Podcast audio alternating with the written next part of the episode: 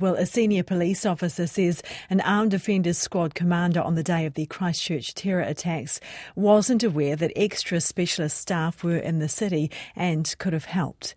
The officer, who has name suppression, has given evidence to the inquest into the deaths of 51 people killed in the mosque shootings in March 2019. Niva Chittock was at the coroner's court and filed this report. The senior officer told the court the commander had more than double the regular number of AOS staff at his disposal.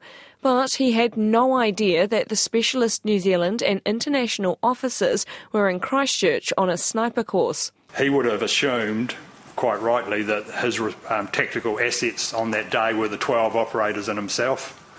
Well, eight had deployed to Dean's Ave, leaving potentially only four to go anywhere else.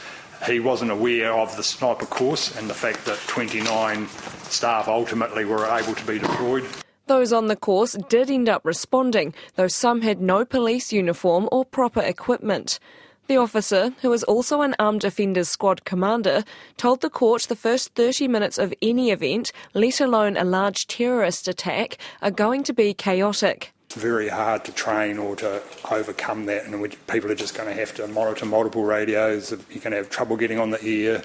Because mm. you know you're getting conflicting and broken information or not you know partial information, and everyone's just going to have to do the best they can on you know on the day. He wasn't part of the response on March 15th, but says victims shouldn't have been left alone in Al Noor Mosque for 10 minutes after police had already been inside. You've got multiple people dead or dying in there at some stage. The police and ambulance have to get in and we have to manage some degree of risk.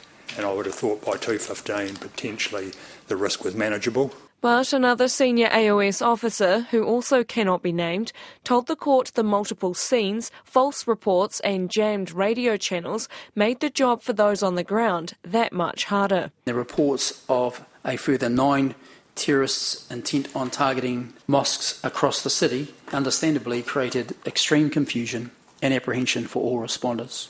Many, in effect, did not know where the next threat was coming from and some genuinely feared for their lives. The inquest continues today and is set down to last another week. That was Niva Chittock reporting on the inquest into the deaths of 51 people killed in the mosque shootings in March 2019.